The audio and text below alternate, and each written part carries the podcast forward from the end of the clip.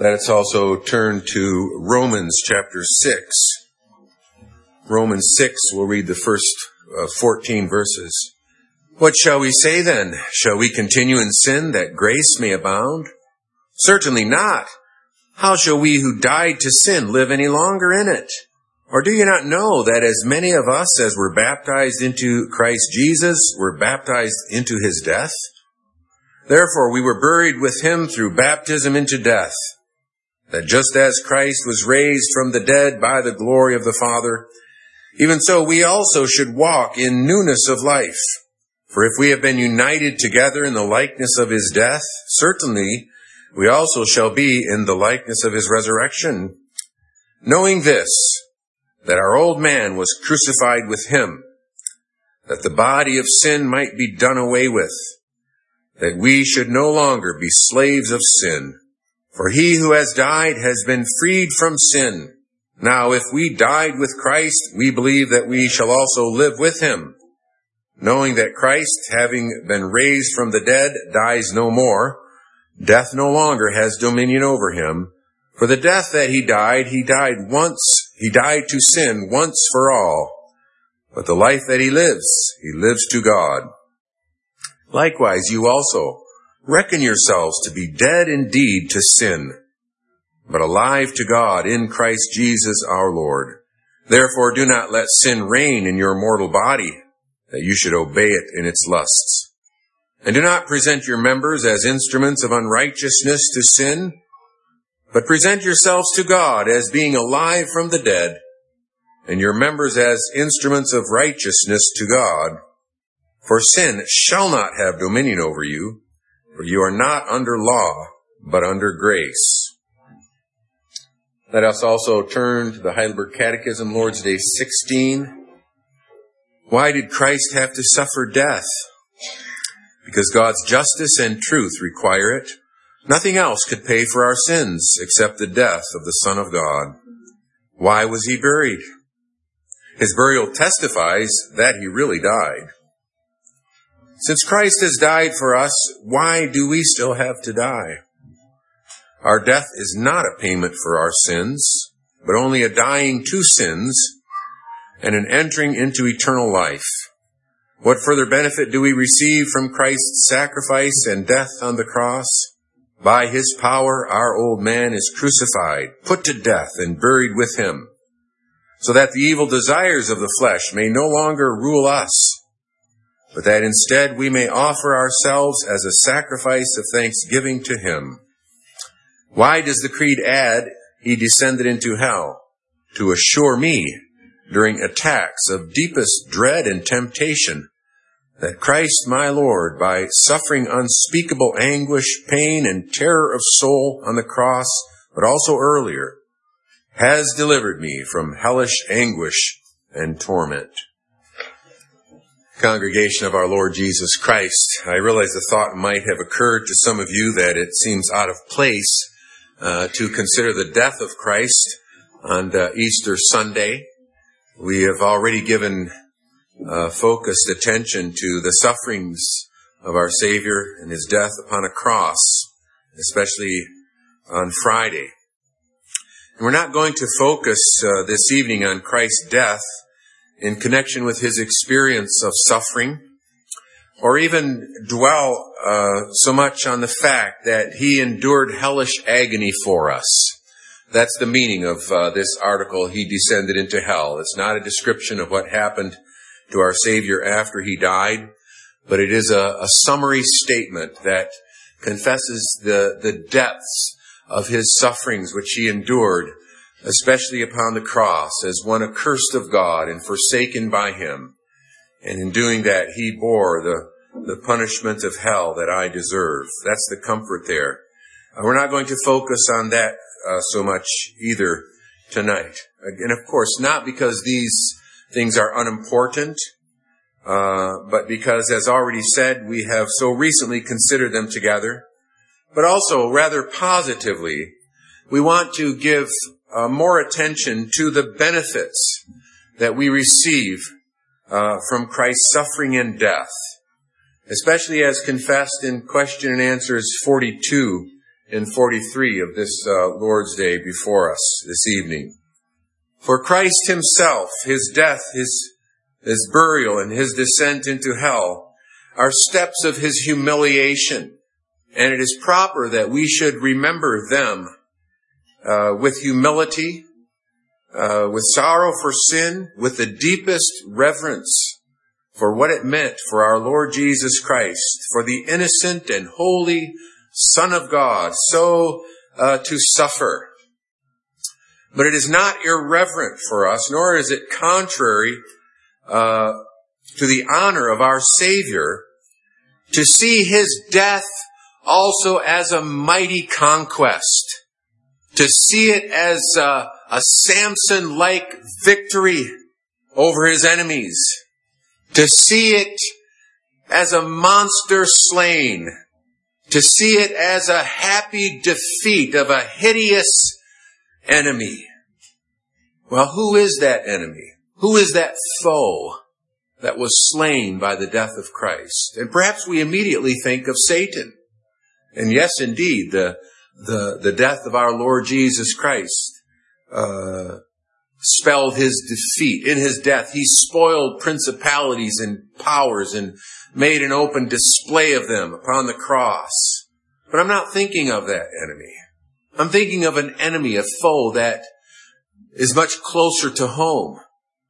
I'm referring to the old man, to use the language of scripture, to use the language as confessed in uh, question and answer 43 with respect to the further, further benefit we derive from Christ's death. It says, by his power, our old man is crucified, put to death, and buried with him.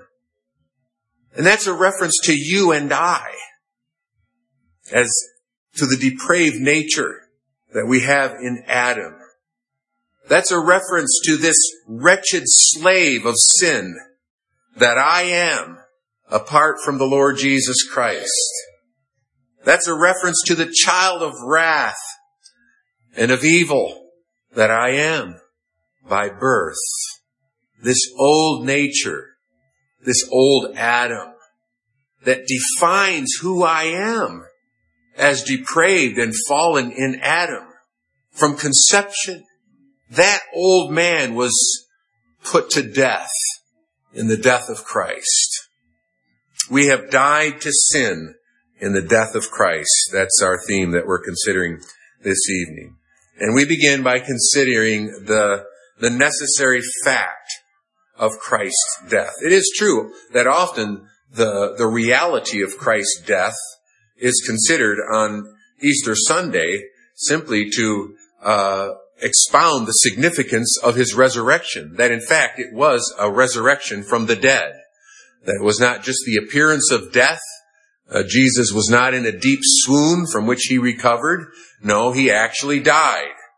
And of course, it's important to uh, appreciate that, but it's important to appreciate theolo- theologically the necessity of that death. Not simply as the background to the truth of his resurrection, but the necessity of his death because uh, God's justice and God's truth required nothing less than the death of Christ. We heard uh, the angels quote the words of our Lord Jesus Christ this morning that the Son of Man must be delivered into the hands of sinful men and be crucified and the third day rise again. There was a, a divine necessity to Christ's arrest and crucifixion unto death. That is assumed, of course, by the necessity also of his resurrection. The justice and truth required the death of Christ. But actually there's a, a, kind of logical step involved in this necessity. That's not really spelled out, but it's uh, very important to understand. Something's left out of this explanation. And, uh, and that is that this necessity, even from the justice and truth of God, makes sense only as we see the Son of God in the place of sinners. Yes, the Bible teaches that the soul that sins, it shall die. The Bible teaches that the wages of sin is death. But those pronouncements of God's justice, those declarations of the truth of God's vindicative justice, they cannot touch Christ. What do they have to do with Him as the innocent Son of God? They could not touch Him otherwise had He not been made sin for us. Had He not taken our place. It would have been uh, the worst kind of injustice for the Holy One to be made a curse had it not been that he was willingly made a curse for us as our substitute. You see, it's the penalty for sin that was against us, which he willingly undertook for himself. It's that penalty for sin that demanded that his soul should die. And the details of his death recorded by John reveal uh, divine providence, proclaiming divine vengeance to the fullest extent of the law. God in His promise uh, enlists uh, everything surrounding this event in order to accomplish this divine necessity. He even enlists uh, the hypocritical sanctimoniousness of the Jewish leaders. What do I mean by that? Well, I'm referring to uh, their request of Pilate that the legs of those crucified might be broken in order to hasten their death. Why? So that their bodies should not remain on the cross on the Sabbath, for that Sabbath was a high day and it appears that they thought that uh, the Sabbath would be profane, perhaps, if these bodies hung upon that day, or if there was work involved in taking them down. And so the soldiers were to hasten the death of, of these criminals by breaking their legs, so that they would soon suffocate to death. And it's in that connection that we get this testimony of these professional executioners that in Jesus' case it was not necessary. And God in His di- divine providence ensured that the scripture was fulfilled. That initially spoke of the Passover lamb that was fulfilled in our Lord Jesus Christ. That not a bone of Him was broken. That the scripture was fulfilled. Because it was unnecessary because it had become very, very clear that Jesus was already dead. And to make sure, without any possibility of doubt, another scripture was fulfilled in the action of a soldier who took his spear and, and pierced the side of Jesus. And further testimony of the water and blood that came from him made unmistakably clear that the Lord Jesus Christ was dead. And another scripture was fulfilled, which says, they shall look on him whom they pierced. The handling of Jesus' corpse also verifies his death. We might think that uh, answer 41 is is rather unsatisfactory because it's so short. When it simply uh, says in answer to the question, why was he buried? His burial testifies that he really died. And uh, our confessions never claim to teach everything that is of importance and significance in Scripture. And uh, so uh, uh, we can acknowledge that this is not a, a, full, complete description of the significance of Jesus' burial, but what it says is true. And what it says has importance, even when you consider the details of his burial. Jesus was not hastily tossed in a pit or hastily placed within a tomb. But there was a lot of activity involved in, in, in handling his dead, cold, still body by those who prepared him for burial lovingly, meticulously, carefully wrapping him in spices and these cloths that we consider this morning. Again, further testimony to the reality that the Lord Jesus Christ indeed was, was dead. And you might think that, that uh, these are morbid details. And in a way they are. When you look up the meaning of morbid, it, uh, it means having an unusual interest in death. And uh, yes, we take we take an interest in Christ's death, not in a morbid way, not not in the sense simply of of trying to uh, play upon our imaginations or or to arouse sympathetic feelings, but we take an interest of faith in the reality of the death of our Lord Jesus Christ. Because it actually really has a lot to do with our, with our comfort. It has a whole lot to do with the, the knowledge of salvation.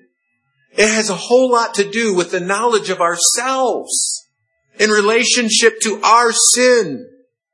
Has our sin really been paid for?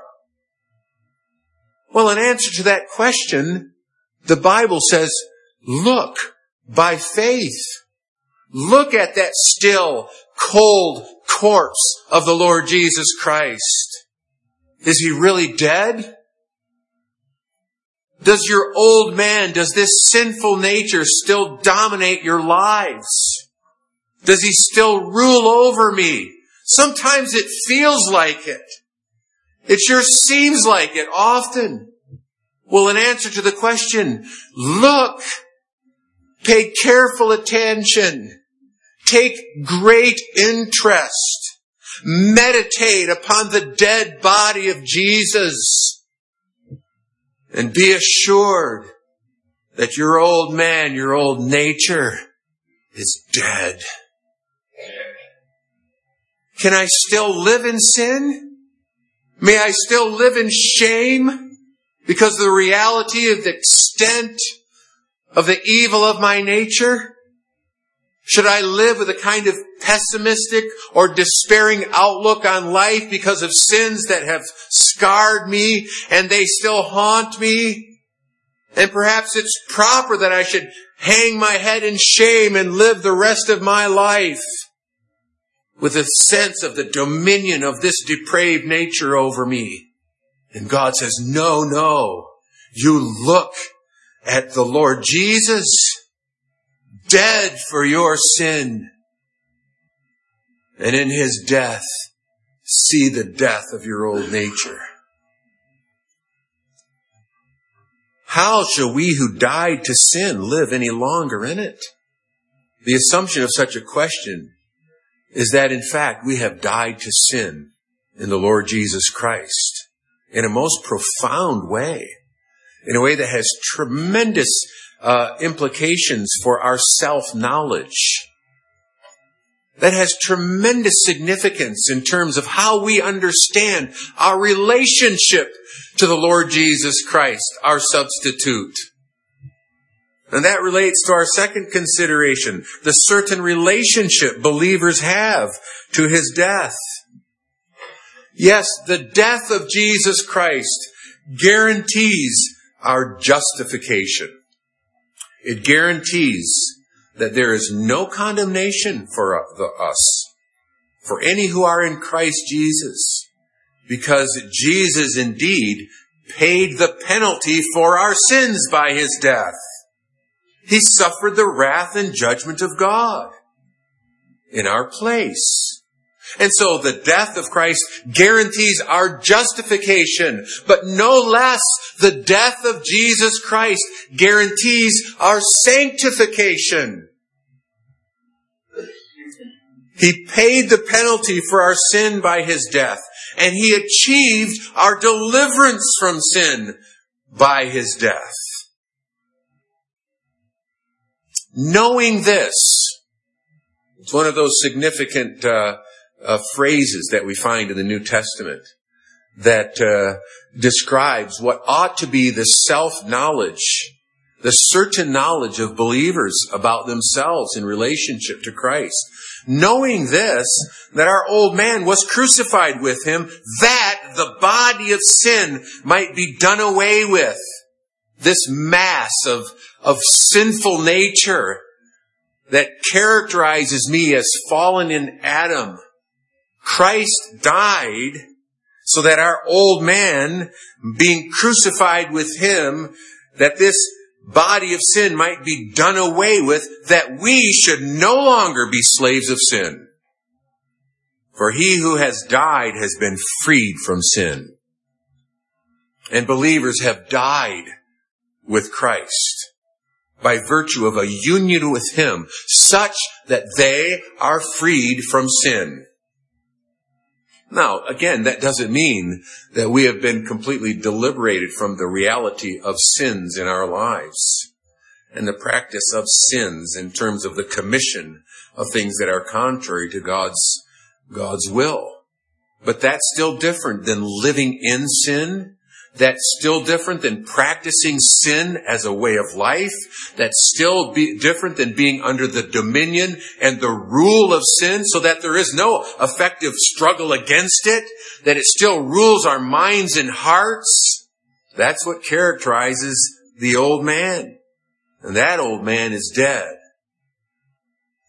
See, answer 43 basically summarizes the significance of these verses that we read from Romans 6 where it asks, what further benefit do we receive from Christ's sacrifice and death on the cross?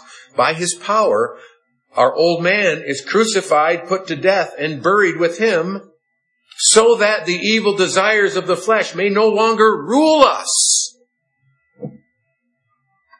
Now, this is based, and it really depends for an understanding of what the scripture says here. It based on the believer's spiritual union with Christ. It's that spiritual union uh, with Christ that is signified and sealed to us in our baptism itself. Do you not know that as many of us as were baptized into Christ Jesus were baptized into his death? Baptism is the sign of the reality of a spiritual union with Jesus Christ such that in his death we died in a very significant way that is so important for us to believe and understand. And this, this union with Christ is not some mere theological idea. But this union with Christ is a vital, it is a living connection so that what Christ has accomplished by his death has a real, a factual, in your life effect upon all those who are in Christ. They no longer serve sin as their master. Now that's a statement of fact, okay? They no longer serve sin as their master. It's not a statement of obligation. It's not they ought to no longer serve sin as their master. That's true, and we'll consider that.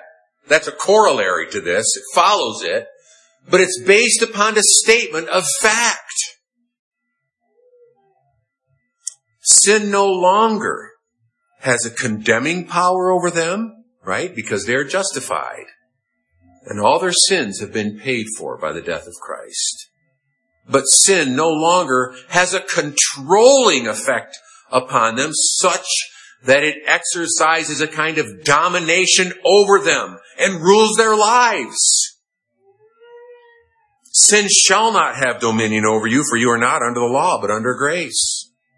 The next chapter enlarges upon that uh, further in verses four uh, through six, where our relationship to the law is compared to the relationship of a woman uh, to a husband. She's under the law of her husband as long as he lives, but when he dies, uh, she is free from that law. And Paul says, My brethren, you also have become dead to the law through the body of Christ, that you may be married to another, to him who was raised from the dead, that we should bear fruit to God. So when we were in the flesh, very important description here. When we were in the flesh, that is when we were nothing more than lost sinners in Adam. In Adam all die. In Adam all are condemned. In Adam all are slaves to sin. When we were in the flesh, past tense, The sinful passions which were aroused by the law were at work in our members to bear fruit to death. But now we have been delivered from the law, having died to what we were held by, so that we should serve in the newness of the Spirit and not in the oldness of the letter. A great change has taken place.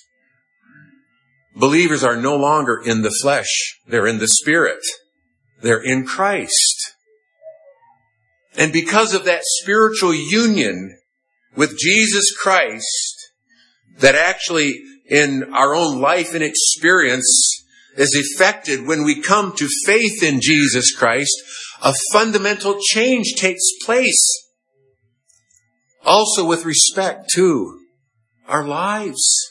Not simply our status, not simply our legal standing before God, but in terms of our actual lives, a difference occurs. We're no longer in the flesh. We're no longer slaves to sin. We have a new master. And we're not under the law as those under his con- its condemnation, but we're under the law to Christ as those redeemed from its curse. You see, there is a sanctifying power to the death of Christ which has entered the life of every true Christian and delivered them from the rule of sin. And that's why the Bible gives no support and you will not find biblical language in scripture to give any support to the notion that there are Christian drunkards, that there are Christian sex addicts, that there are Christian murderers, that there are Christian gluttons, that there are Christian thieves, that there are Christian covetous persons, you will not find such language in scripture. Does, does that mean that Christians never fall into such sins?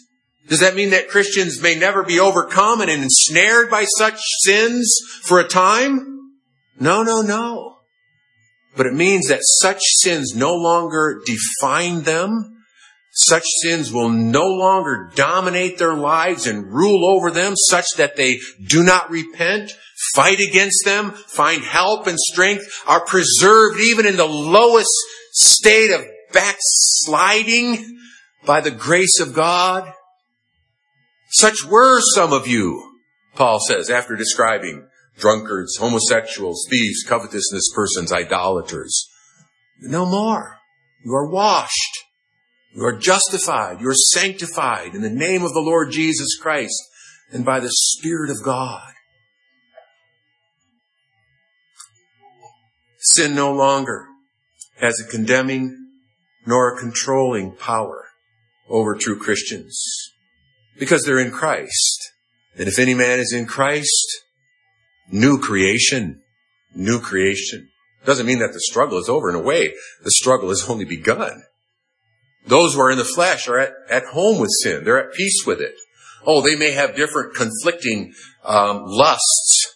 They may desire to have a good reputation. They might be desire to be thought well of. They might desire to avoid ruining their health by drugs and alcohol. They might uh, desire to avoid a whole lot of sins, but the reasons are just other sins: pride, self-righteousness, and so actually they're not at war with sin.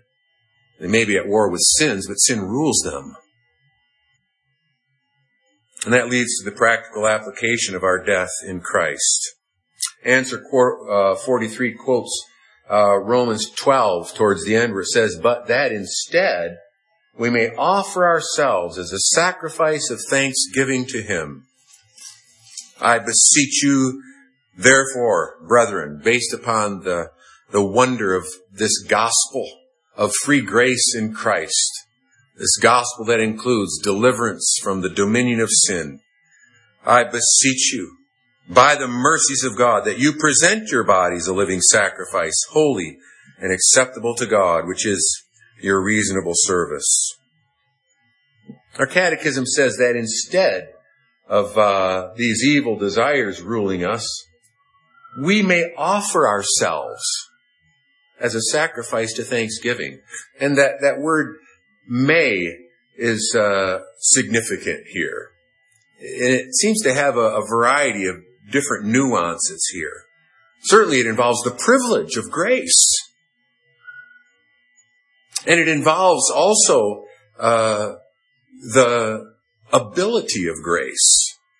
There is a new ability, not in ourselves, but by virtue of our union with Jesus Christ.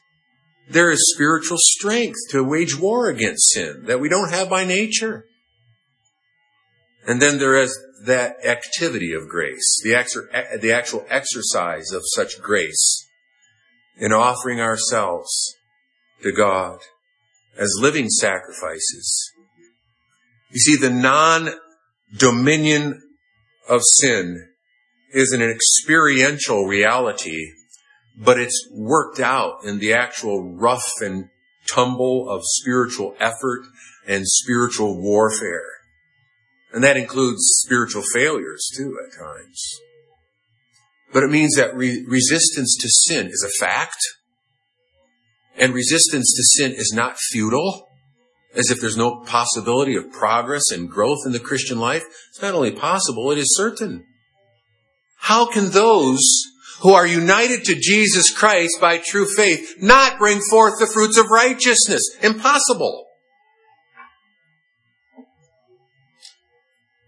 And so, there is the effort that's not futile, but it's an effort that is still necessary. And the Bible also emphasizes that. Our deliverance from the dominion of sin doesn't mean, oh, no, we can just coast. We're freed from sin, no worries. No, death to the dominion of sin means dying more and more to the practice of sin.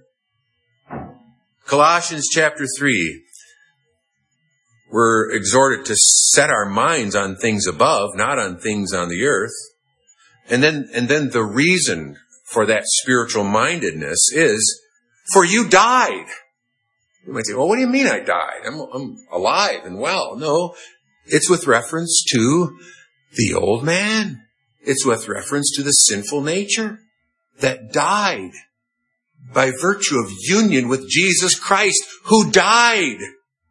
And in him you died to sin.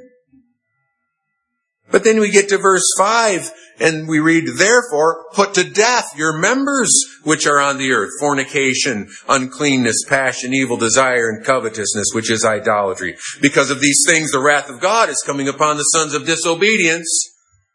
Like these things are totally foreign to your new identity in Christ. These are the reasons why unbelievers suffer the judgment of God. But you still have to wage war against them. You have to put them off. In which you yourselves once walked when you lived in them. You see the distinction? No more. You don't walk in them. You don't live in them.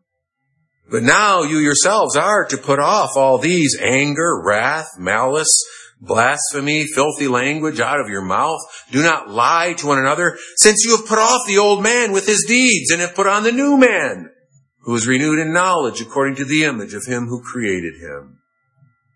Based upon this union with Christ, based upon the decisive death of the old man in the death of Christ, there is the, the ability, but also the necessity to resist sin and to walk more and more according to God's will.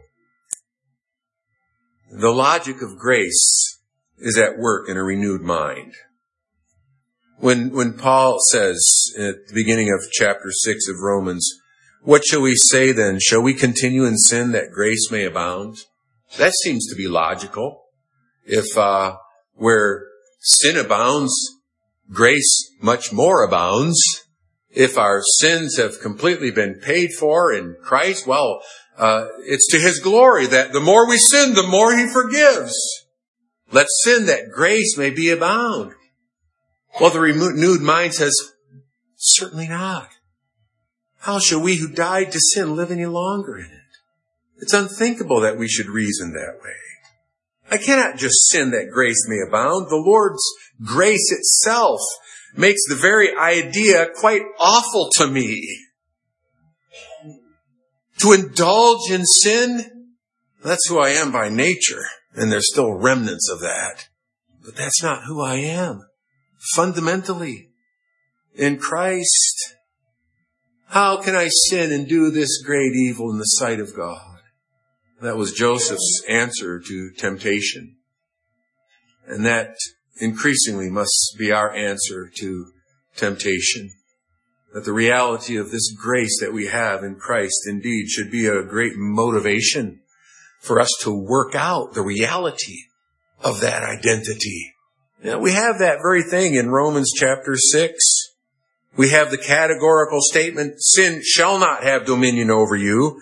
And then what do we read in verse 11 and 12? Likewise, you also reckon yourselves to be dead indeed to sin, but alive to God in Christ Jesus our Lord. Therefore, do not let sin reign in your mortal body, that you should obey it in its lusts. It's like, sin shall not have dominion over you, therefore don't let it have dominion over you. Because of who we are in Christ, we can, by God's grace, we have a new ability, and we must, and we will, we will by the grace of God. Continue to put off the old and to put on the new, to offer up ourselves as living sacrifices to God, to resist temptation, to fight against it our entire lives by the power of the Holy Spirit who dwells in us. And eventually I will enjoy complete victory. My death to sin in Christ will mean complete deliverance. The next chapter of Romans describes the reality of, of Christian experience. I wouldn't say that it is uh, so characteristic of Christian experience that it dominates our sense of self and our outlook, but it describes the reality that Christians are familiar with in terms of the struggle with sin. The fact that the things that we really want to do, we'd never do them as we would. And the things that we hate, we still end up doing them. And that means that yes, though the old man has uh, been decisively put to death uh, in Christ, it's like there are remnants of that sinful nature that still cling to us. And there is a struggle. And it led the apostle Paul himself to say, Oh, wretched man that I am, who will deliver me from this body of death? Now, that doesn't mean that, uh, no, the body itself is evil. No, our bodies belong to Jesus Christ as well. And uh, we're united to Him body and soul. And our whole uh, body, spirit, and uh, soul are being sanctified. But the fact remains that in this present life, yet our bodies themselves become yet a ready instrument for sin. And we always have to say, oh, be careful, little eyes, what you see. Oh, be careful, little tongue, what you say. But that also will come to an end.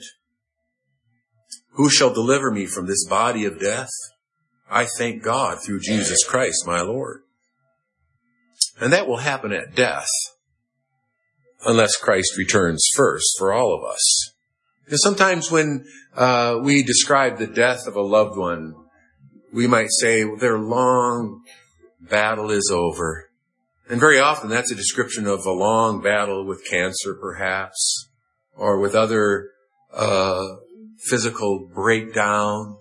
And uh, we say their battle is finished, and now they're at rest. I'm not saying it's improper to use such language to think that way, but it might be yet more biblical to think, yeah, this brother or sister has been battling with sin for 20, 40, 60, 80 years.